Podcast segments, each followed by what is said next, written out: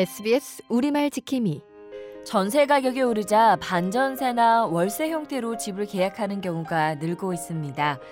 이때 집이나 방을 다달이 빌렸을 때 내는 돈, 사골세라고 하는 경우가 적지 않은데요. 사글세가 맞는 표현입니다.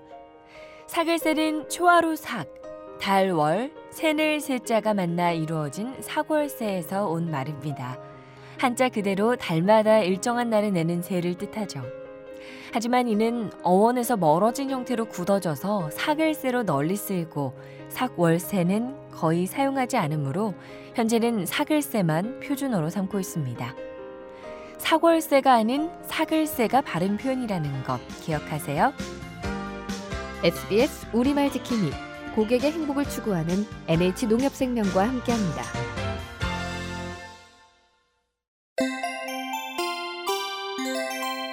SBS 우리말 지킴이 자녀가 하나뿐인 것을 가리켜 흔히 외동이라고 하는데요. 올바른 말은 외둥이입니다. 외둥이는 외아들이나 외딸을 귀엽게 이르는 말입니다. 아마 외동딸, 외동아들이란 낱말이 있으니까 외동이가 맞는다라고 여기실지 모르겠는데요. 외동은 윷놀이 말판에서 하나로만 가는 말, 즉 외톨이를 이르는 것입니다. 반면 외둥이는 혼자인, 하나인을 뜻하는 외자에 그러한 성질이 있는 사람을 뜻하는 둥이가 합쳐진 예쁜 말입니다. 귀염둥이, 바람둥이 같은 표현을 기억해 두신다면 외둥이도 바르게 쓰실 수 있을 겁니다. 지금까지 아나운서 최혜림이었습니다. SBS 우리말 지킴이 고객의 행복을 추구하는 NH농협생명과 함께합니다.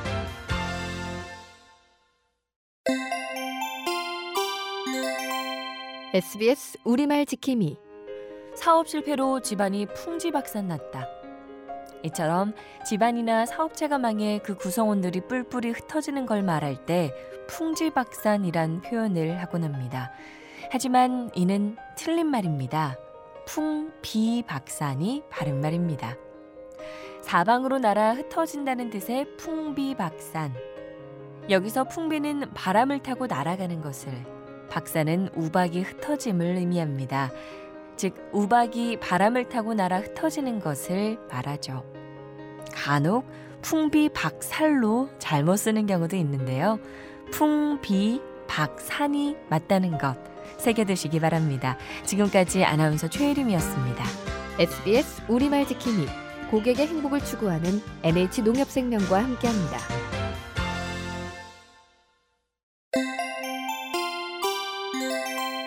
SBS 우리말 지킴이 친구와 만날 약속을 잡을 때 어떻게 이야기하시나요? 토요일 날 7시에 보자. 일요일 날 저녁에 보자처럼 혹시 말하고 계신가요? 여기서 토요일 날, 일요일 날은 틀린 표현입니다. 일과 날은 같은 뜻을 가진 말이기 때문이죠.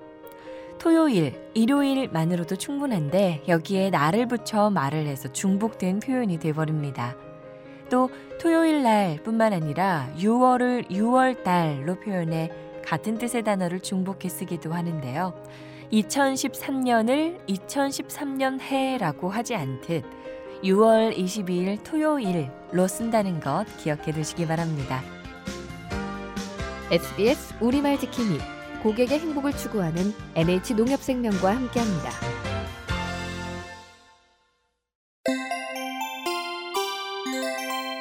SBS 우리말 지킴이 우리가 무심결에 하는 얘기 중에 뜻을 잘 모르는 탓에 큰 결례가 되는 표현이 적지 않습니다. 그 중 하나가 연배라는 말인데요. 좀 나이가 든 사람들이 남과 어울릴 때 저보다 연배이신 것 같은데 말씀 낮추시죠. 라거나 저보다 연배이시니 제가 먼저 잔을 올리겠습니다. 라고 말하는 경우가 있습니다. 그런데 연배는 비슷한 또래의 나이 또는 그런 사람을 뜻하는 말입니다. 같은 연배라서 마음이 잘 통한다처럼 쓰는 것이죠. 연배는 선배를 뜻하는 말로는 쓸 수가 없습니다. 연배의 의미 정확히 알고 써야겠죠? 지금까지 아나운서 최혜림이었습니다. SBS 우리말 지킴이 고객의 행복을 추구하는 NH농협생명과 함께합니다.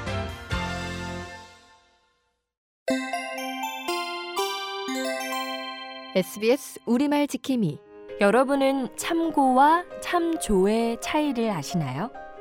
분명 두 단어는 다른 뜻을 지니고 있지만 가끔 헷갈리곤 합니다. 먼저 참고는 살펴서 도움이 될 만한 재료로 삼음이란 뜻으로 참고 도서, 참고 문헌처럼 씁니다. 반면 참조는 참고로 비교하고 대조하여 봄이란 뜻으로 관련 기사 참조, 사진 참조, 자료 참조처럼 쓰이죠. 다시 쉽게 말하면 참고는 내가 어떤 걸 조사할 때 자료로 삼은 것이고 참조는 상대에게 비교하여 대조할 수 있도록 제공한 것을 말합니다. 지금까지 아나운서 최혜림이었습니다.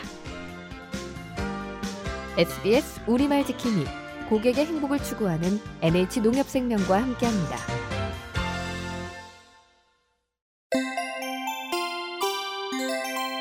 SBS 우리말 지킴이 블로그에 올렸던 사진들이 싸그리 다 없어졌다. 그는 벌써 싸그리 잊어버린 척 행동했다. 이처럼 전부를 강조해서 나타낼 때 흔히 싸그리라는 말을 쓰곤 합니다.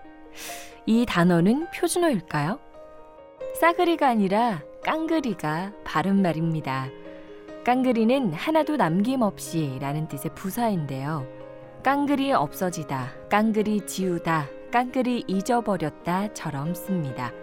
흔히 쓰고 있는 싸그리는 깡그리의 방언입니다.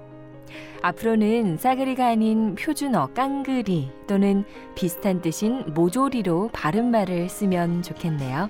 지금까지 아나운서 최혜림이었습니다. SBS 우리말 지킴이 고객의 행복을 추구하는 NH 농협생명과 함께합니다.